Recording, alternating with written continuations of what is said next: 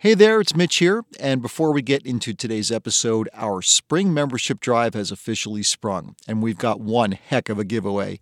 When you make a donation in any amount to Vermont Public by March 16th, you'll be entered to win a new roof valued up to $15,000, thanks to Vermont Construction Company. Your support makes everything we do possible. Make a gift today so we can keep bringing you the trustworthy, reliable news you count on day in and day out. To make your gift, head to vermontpublic.org/donate. And thanks.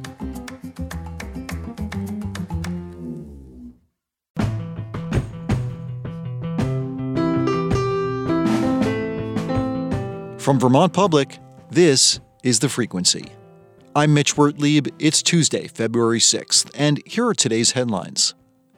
The Vermont House is considering legislation to ban seeds coated with neonicotinoid pesticides. The chemicals kill pests like seed corn maggots and apple maggot flies, but they also kill pollinators. Data from the Agency of Agriculture shows 99% of corn seeds in Vermont are coated right now. Quebec banned coated seeds in 2019, and beekeepers want Vermont to do the same. But farmers are urging caution. Barney Hodges co owns Sunrise Orchards in Cornwall eliminating a class of pesticides can have repercussion or lateral collateral damage that causes farmers to use other lethal pesticides that might be more broadband in their act in their mode of action. Hodges urged lawmakers to ban prophylactic use of neonicotinoids, but to protect fruit and vegetable farmers' ability to spray crops with them selectively. And he says farmers will need outreach and education to help them find other ways to manage pests. The U.S. Postal Service says it expects to make an announcement this week about the future of the Montpelier Post Office. But local, state, and federal officials say they have no idea of what the plan is. It's been almost seven months since Montpelier has had a functioning post office after the previous one suffered enormous damage during the historic July floods.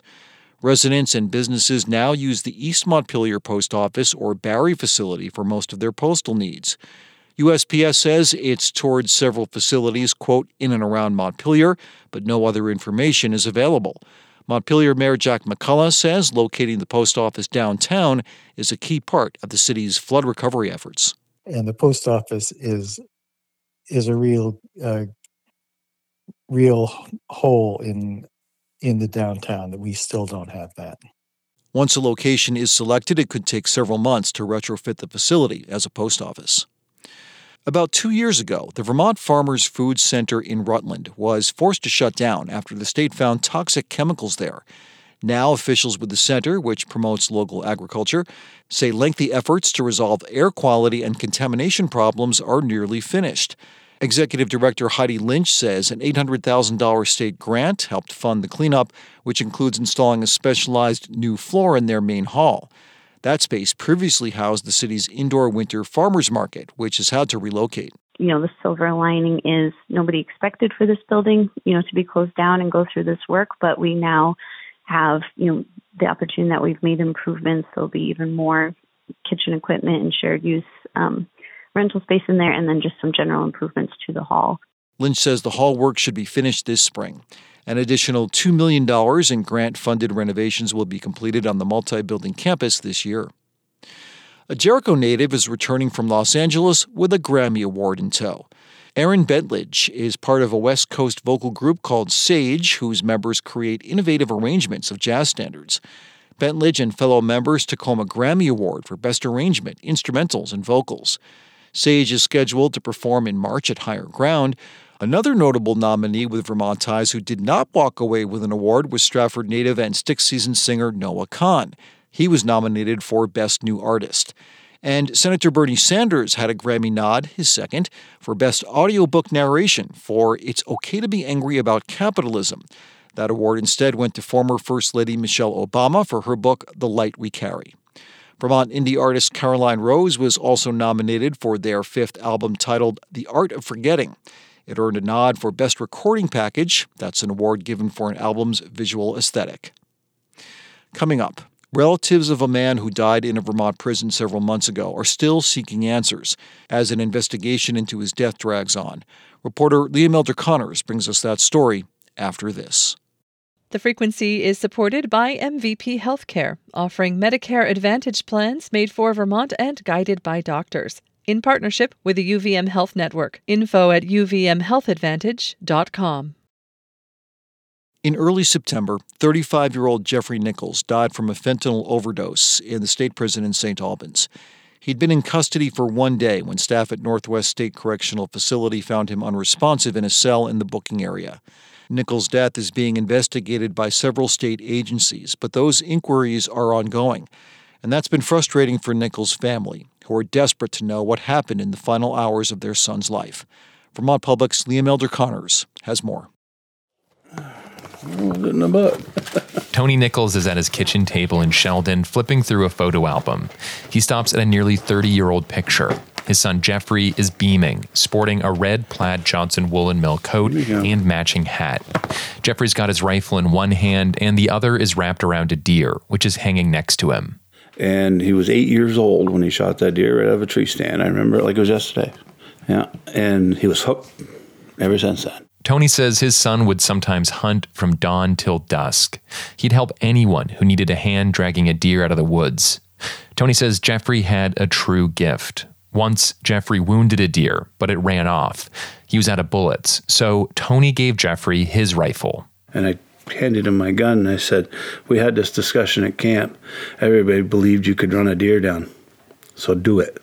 And he took off. It weren't five minutes. The gun went off and he was laughing. He ran the deer down. Jeffrey did more than hunt. He was a devoted father to his 10 year old daughter. He liked kayaking, riding four wheelers, and playing horseshoes. He played piano. His mom, Kim, says Jeffrey loved to make people laugh. And he was a hugger. He liked to hug everybody. If he saw you and knew you, he wanted to give you a hug. No matter if it was male or female, he didn't matter. He just loved people in general. In 2004, when Jeffrey was 16, he was in a bad car accident and had large metal plates put in his back. The doctors prescribed Oxycontin for the pain. We didn't know the effects of what it was, you know, at that point. I mean, we said, you got to take your medicine, you know, just like you do, you know. And uh, he did and did and did. And then uh, that turned into a lot more. Jeffrey's struggle with opiates lasted the rest of his life. His family tried to help, like getting him into rehab if he relapsed, his mom said. He'd get clean and struggle again, get clean, get struggle again. Um, it's not his first rodeo. Um, he knew he wanted to be a decent person and knew that he didn't want to do this. Jeffrey's drug use also led to run ins with the law. He picked up a handful of misdemeanors and felonies, including two counts of selling narcotics. He spent time in prison. But in the past eight years, Tony says his son mostly stayed out of trouble. Jeffrey had two jobs one with a septic company and another with an excavation company. I mean, he'd been doing good. He had some land. He was going to build a house. He was going to, uh, you know, build it for his daughter. In the weeks before Jeffrey's death, Tony says he suspected his son was using again. They didn't have a chance to talk about it before Jeffrey was arrested late one Friday night in September on a domestic assault charge. He was lodged at Northwest State Correctional Facility on $5,000 bail. Tony and his wife were out of state on vacation when Jeffrey got arrested. Tony says he figured Jeffrey would be fine until his arraignment on Monday. He hasn't been convicted of anything. He's sitting in their jail cell for the weekend because it happened on the weekend. We have full confidence that on Monday, when he got into the courtroom, that he would have been released on his own recognizance. But Jeffrey never got out. Prison staff found him unresponsive in a cell in the booking area around 6:30 in the morning on Sunday, September 10th. According to the Department of Corrections, staff tried CPR and Narcan, an overdose reversing drug. Jeffrey was declared dead at 6:49 a.m., about 27 hours after arriving at the prison. Jeffrey's death was ruled an accident caused by a fentanyl overdose. Tony says his family still has a lot of questions about Jeffrey's final hours, especially how he got drugs in prison.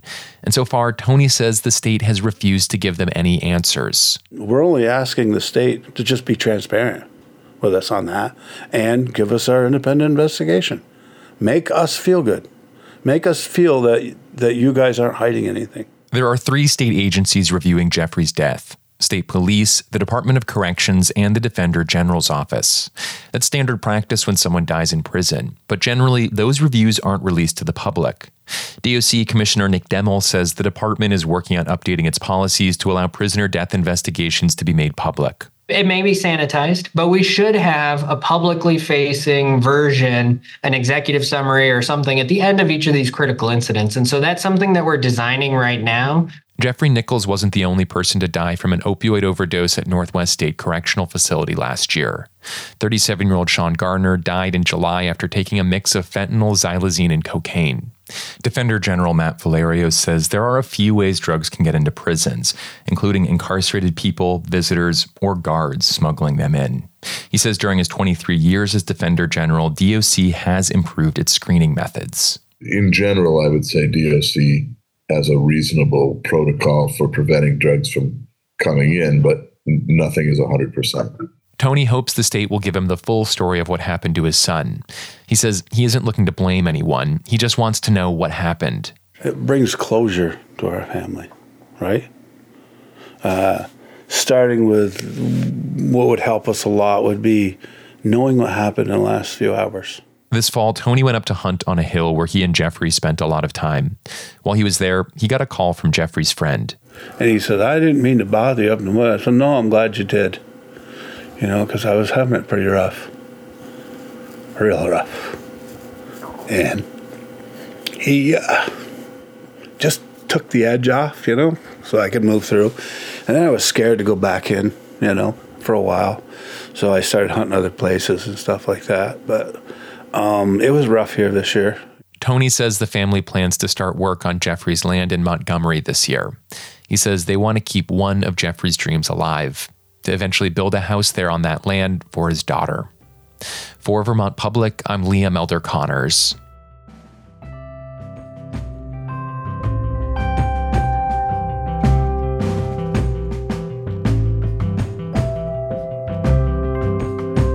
Thanks for listening to The Frequency today. We had additional reporting from Abagael Giles, Bob Kinzel, Nina Keck, and Mary Engisch.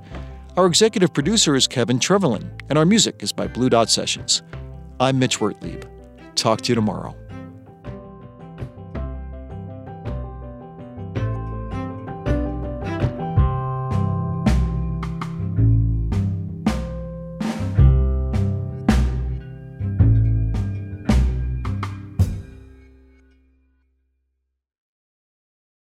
At a time when information continues to come at us faster and faster, sometimes you need to hit pause and rewind. NPR's Throughline takes you back in time to the source of the news stories filling your feed. Find NPR's Throughline wherever you get your podcasts.